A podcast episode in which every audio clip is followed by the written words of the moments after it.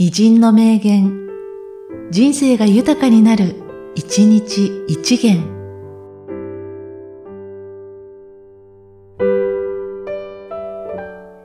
5月19日、各龍三郎。情報化社会にあっては、独創力こそ人間としての存在理由になる。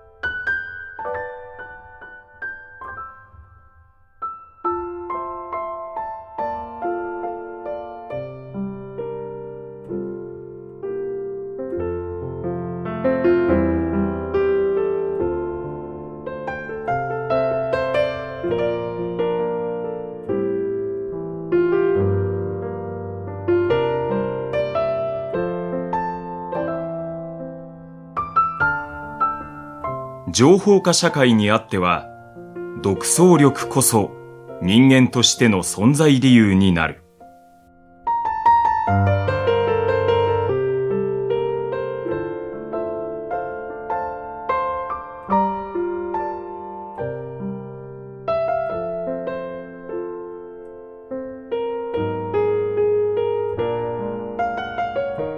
この番組は、提供、久常圭一、プロデュース、声ラボでお送りしました。